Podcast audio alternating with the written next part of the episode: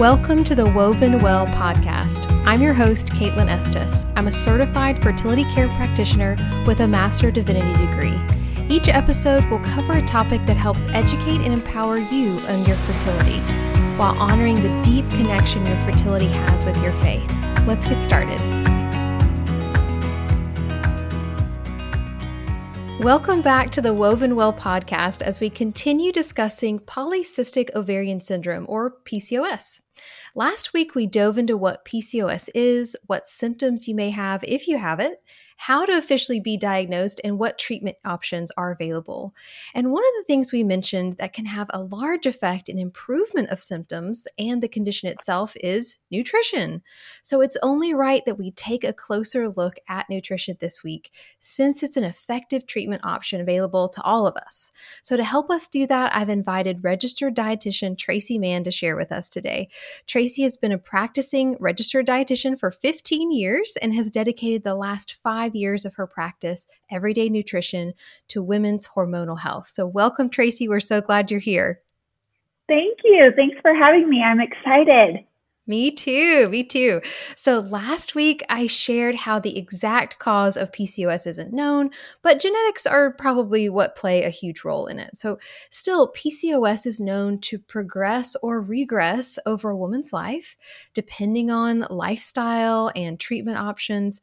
And at Woven Natural Fertility Care, we are all about increasing the quality of life through reproductive health, regardless of whether a woman is ready to have a baby. So we think it matters now. So I'm really curious to hear today, how can nutrition play a role in that? Well, I love talking about this topic because I think oftentimes um, P C O S is categorized into that reproductive segment, um, but actually P C O S is also an endocrine syndrome. And so Um, the endocrine system is largely responsible for how we process nutrients, but also we utilize tons of nutrients to manage a lot of our endocrine um, processes. Um, and then reproductive health is kind of a bigger picture of how um, how all of these play a role together. And so that's how we also then can get some of those reproductive symptoms, um, like infertility or Um, irregular cycles.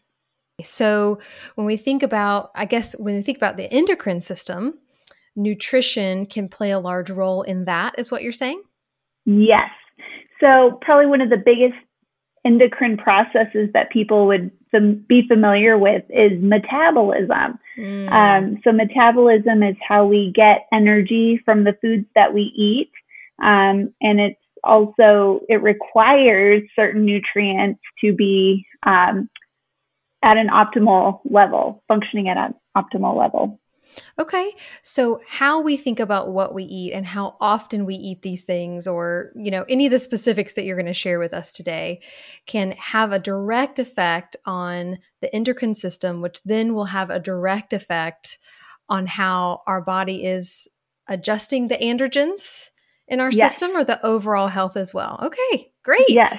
Well, I'm yes. excited to learn more about it then. I know. Uh, so what does eating for P C O S look like then? Because I, does it mean cutting out all sugar? Does it mean being dairy-free or gluten-free or keto, intermittent fasting? I feel like we've heard everything under the sun in the last couple of years. There's a little bit of everything out there. So yes. what, what does it look like? Are these things what we need to be doing? So it's kind of a complex situation, obviously, because sure. yeah, I always remind my clients that every body is different. Um, and so I think for For the large majority of, of practitioners out there and influencers, they've got to have this, like, you know, neon sign of something that's going to be the helpful, um, the helpful recommendation to help improve signs and symptoms of P C O S. But what I've found, um, not only just in practice, but in all the extensive research that I've done, and also my background and my training as a dietitian in general, Um, just really looking at how our bodies are designed physiologically. Um, I don't think that any of these things are necessarily going to help every person. So mm-hmm. I'm just going to kind of touch on some of the key ones that you said and kind of yeah. talk through um, how it may be helpful or how it may be not helpful. Perfect. um, so let's just start with the sugar piece, because um, with the P C O S affecting endocrine function, um, and then endocrine dysfunction can also enhance symptoms of P C O S. One of the The big issues that my clients have is something called insulin resistance. Um, and so I think because of that, um, a lot of, um, a lot of information out there is just cut sugar and it'll be fine.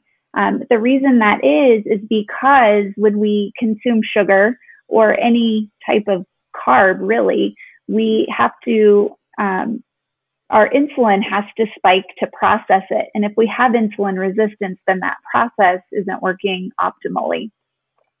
The thing is, our body still can um, utilize some of that sugar um, in set amounts, and when we pair it with protein and fat.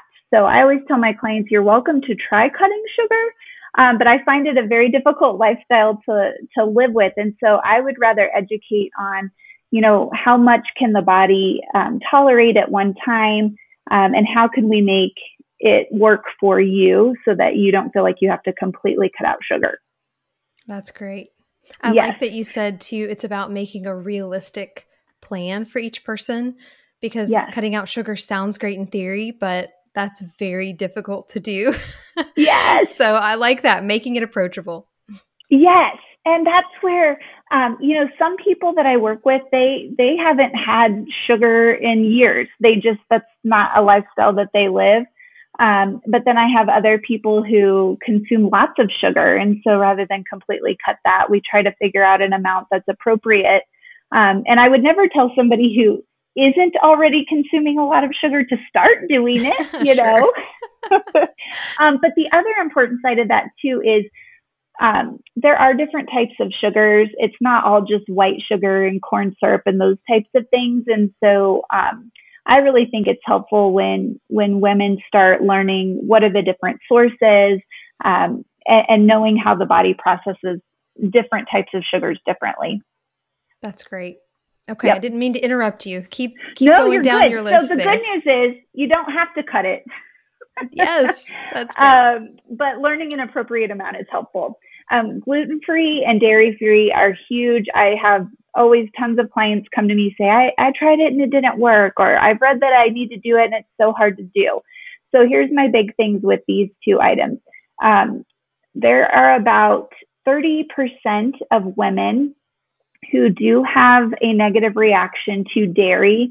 Um, and we aren't always sure exactly the reason. It could be an issue with um, the the proteins in dairy, or it could be um, the lactose. But thirty percent of women, that's a pretty good number of women. Mm-hmm. Um, and so the big signs and symptoms I see that cutting dairy could be helpful with, specifically skin issues like cystic acne, which can be problematic with P C O S.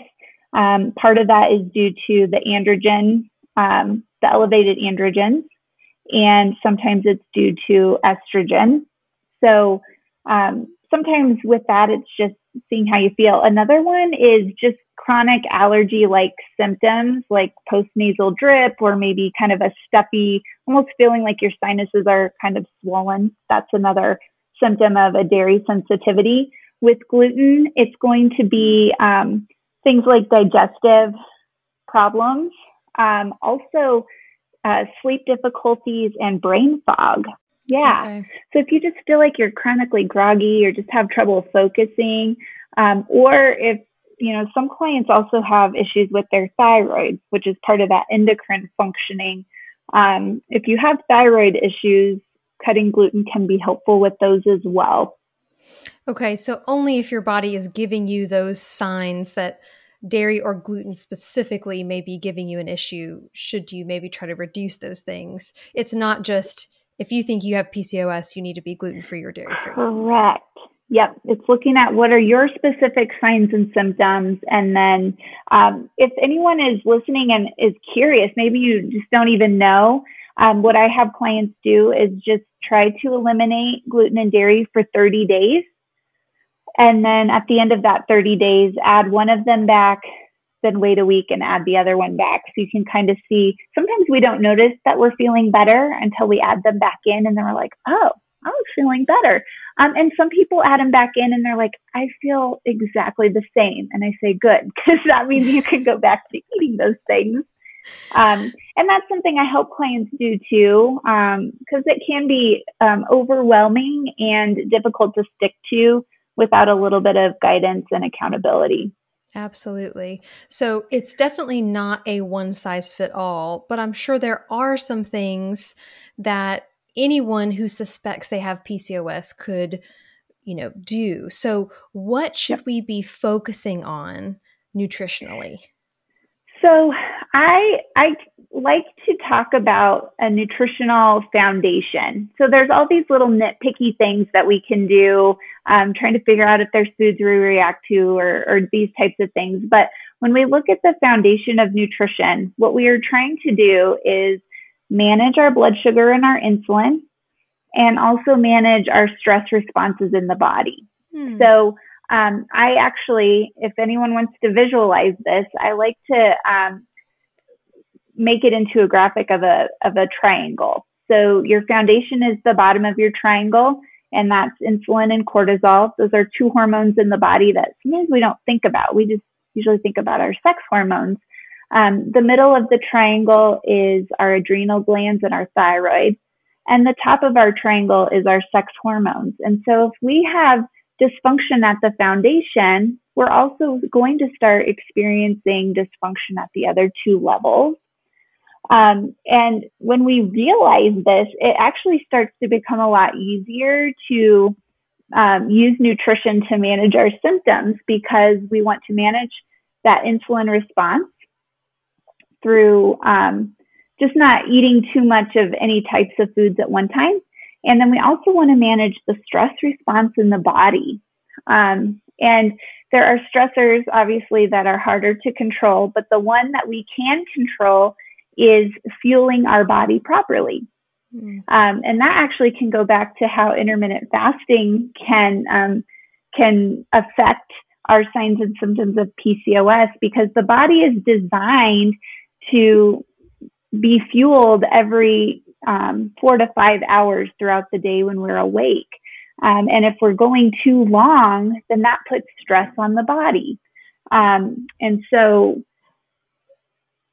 really, I, I work foundationally on the timing of eating, just to start with. Well, I love that you're talking about cortisol, because I talk a lot with my clients about how stress can affect the reproductive system. So it is important to think about cortisol plays a very important function in our bodies, but it's supposed to be used in a very specific way. And so yes. I love that you're talking about eating to respect that and working within that healthy range of that stress hormone, which is really important. Okay. Yes. Well, yes. I'm really curious too about, you know, you sort of talk about the timing of eating. Is there a time, first thing in the morning or last thing at night, that's sort of too early or too late? Or, you know, I'm just kind of throwing this yep. out there, but I'm curious about that. Yes. So foundationally, I recommend that you eat within an hour of waking, because once we kind of wake up, start using our brains, start using our bodies, our cells need energy coming in. And if we go about an hour after waking without eating, we're going to spike that cortisol and that whole stress response. So eating within an hour of waking is a great way to reduce stress on the body at the cellular level. And then after you eat that first meal or snack, and you know, that's individualizable based okay. on the person. Um, after you eat that first time, then try not to go longer than four or five hours without eating again. And then try to be done eating around seven or eight p.m. so that your body can go through a natural overnight fast, which is how the body was designed. Um, we it's okay to fast when it's overnight, because um, we're sleeping and we're resting and we don't need that energy coming in. Okay, very helpful. And yeah. obviously, through everything you said today, it is best to work with someone to provide you with very specific guidance on your situation, your goals, whatever they are. But could all of these things be helpful for someone to begin even before they seek out some sort of medicinal support? If they do have P C O S and maybe they need to take metformin for insulin resistance, or they're considering trying Femara or Clomid or something for ovulation induction, would all of this be helpful first? Absolutely. Like I said, this is foundational nutrition.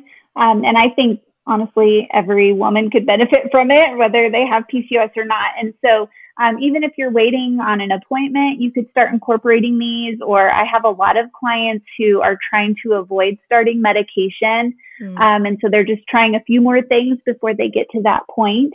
Um, and I've had a lot of clients um, reduce the need or even eliminate the need for medications over time.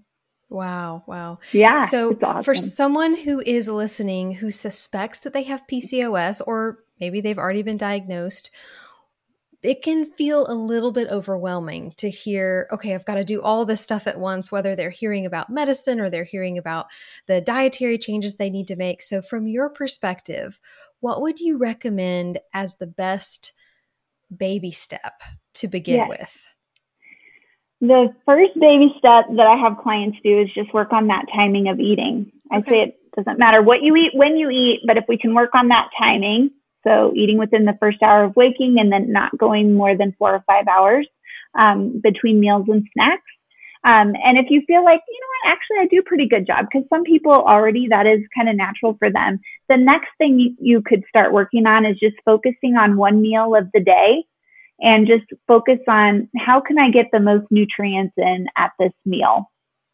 That's great. That is very yep. realistic and very doable.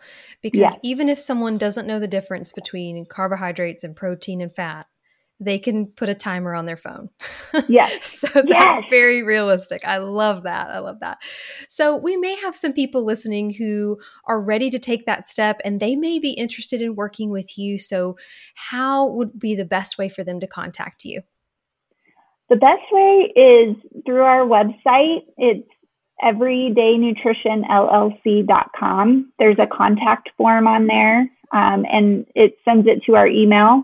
Um, so that's probably the easiest, and it gives a little bit more information about what we do and um, just, yeah, answers some questions before ever even reaching out. Okay. Well, wonderful. everyday nutrition L L C dot com. That's great. Yeah.